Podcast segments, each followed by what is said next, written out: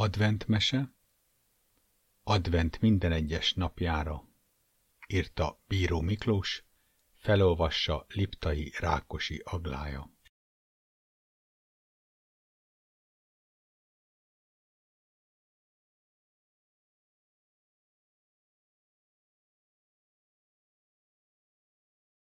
Második fejezet.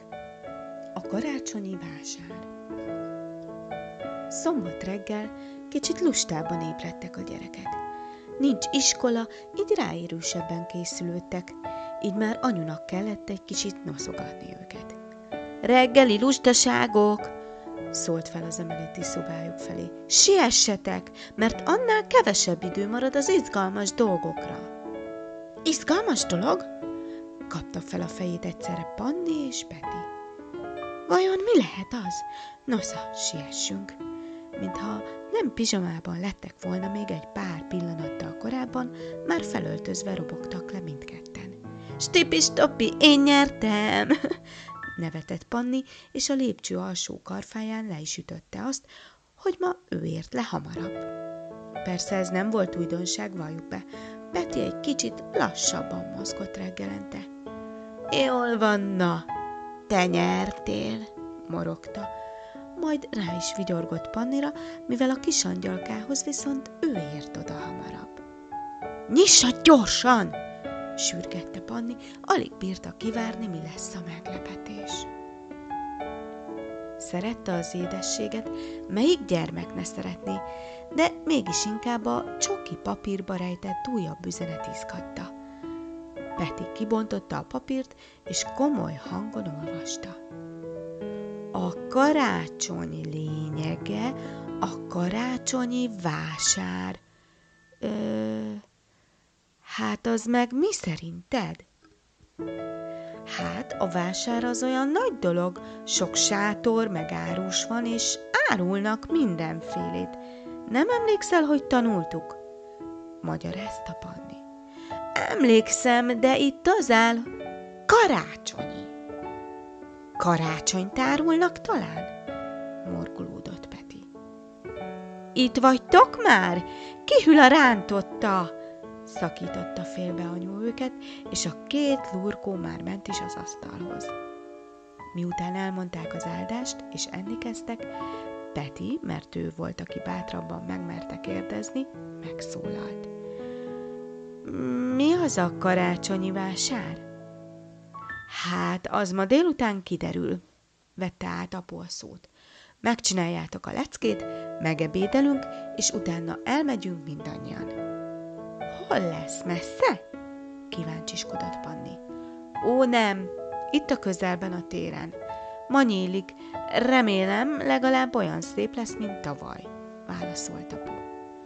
Csak nehogy úgy járja forralt borral, mint tavaly, nevetett fel anyu.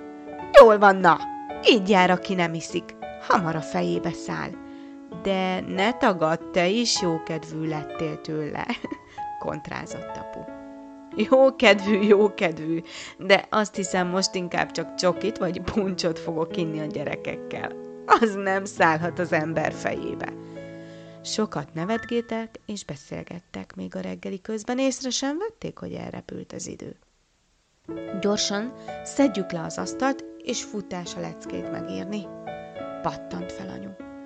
Nem volt sok feladat, de ebben mind anyu, mind apu következetes volt.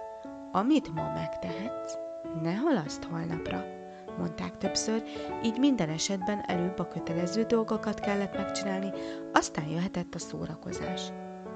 Hamar rájöttek a gyerekek is, hogy bár az elején nehéznek tűnt, meg csábító volt a játék is, de utána nem volt kapkodás, nem volt lelkiismeretfordulás.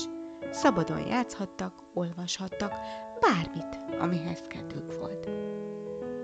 A hétvégi terítés már az ő feladatuk volt. Ez kicsit furcsa volt elsőre, mert az árvaházban sima tálcán kapták az ennivalót, leültek sorban, és elvitték a végén a mosogató ablaka felé. Minek teríteni? Meg kell lenni, gondolhatja bárki. De aztán anyu és apu elmesélte, hogy ezzel magukat tiszteljük meg. És a szép terítés még finomabbá teszi az ételt. ők is elkezdték így nézni, és valóban. Az egész étkezés egy pici ünnep volt. Minden nap, ahol megbeszélhettek bármit, és nem kellett sietni sem. Nagyon finom ebéd volt, anyu remekül főzött, ezt apu is mindig megemlítette, amikor evés után megköszönte. Most is így volt, és éppen az ebéd utáni kávéjuk utolsó kartjait itták, amikor megszólalt apu. Na gyerekek, elpakolunk az asztalról, beteszünk mindent a mosogatógépbe, és sapka, sál, irány a vásár. Hát, ilyen gyorsan talán még soha nem lett letakarítva az asztal, elrendezve minden, és mire a kakukkos órából a kakuk megint kilesett, már mindenki felöltözve lépett ki az ajtón. A vásár a tér másik felén kezdődött, talán ezért nem is tűnt fel tegnap hazafelé jövet. Meg hát a Betlehem is elterelte a figyelmet. De nem csak a tér, hanem még a belőle nyíló utca is el volt kerítve, és mindenütt kis faházikók nőttek ki.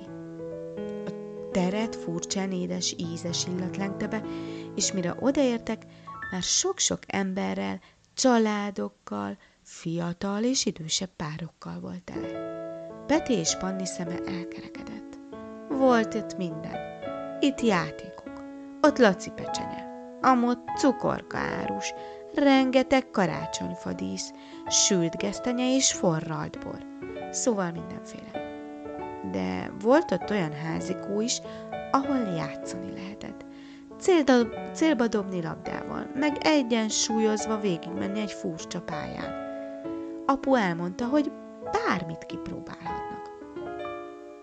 Tudjátok, hogy sok olyan dolog van, amit ha kifizetünk, akkor annak az árából segítjük azokat, akik nem, akiknek nem telik valamire. Például az olyan otthonokat is, ahonnan nekünk ajándékozott a sors, meg állatok kórházát, beteg gyermekek gyógyulását. Peti és Panna egy kicsit megdöbbent, talán kicsit el is szomorodott az emlékek miatt. Szóval emiatt volt nekik ajándék. De a kis búslakodás el is múlt nyomban, amikor rájöttek, hogy ott maradt társaikon, vagy legalábbis a környéken lakókon így is tudnak segíteni. Nem is kellett kétszer mondani, szinte mindent ki akartak próbálni, és apu és anyu nevetve bólintott mindenre. Mikor kicsit elfáradtak, leültek egy kis faház elé, ahol apu nekik forró csokit, anyunak poncsot, és magának egy kis forralbort vett. Miközben iszogatták az egyre sötétedő ég alatt, elkezdtek felgyulladni a fények.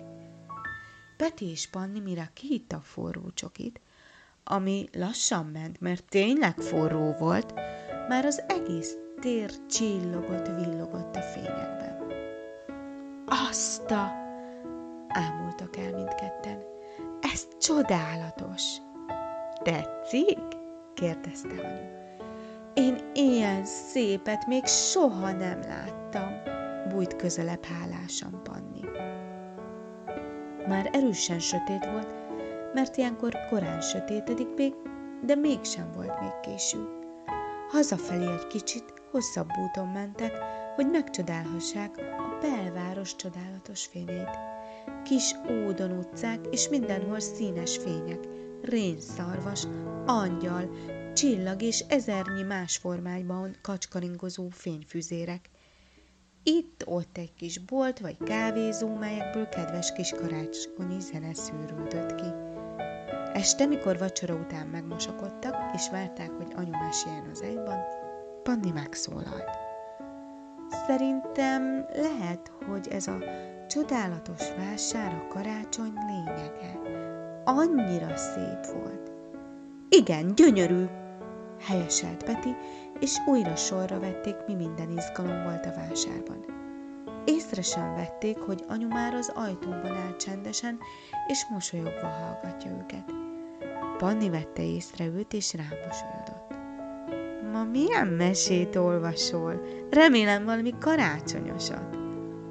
Anyu bejött a szobába, megigazította a takarót rajtuk, leült az ágy szélére, elővette régi öreg mesekönyvét, és mesélni kezdett. Móra Ferenc, a kíváncsi munkahelyke. A nap éppen lement, mikor az erdő felett elkezdett esni a hó.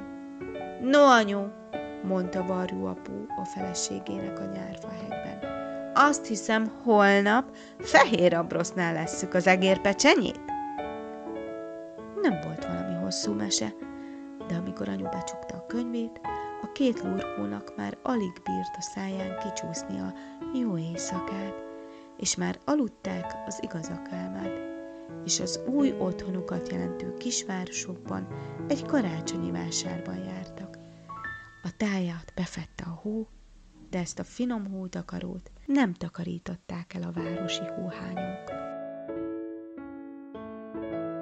Remélem tetszett, várlak titeket holnap is. Addig is iratkozzatok fel, és megköszönöm, ha minél több emberhez eljuttatjátok.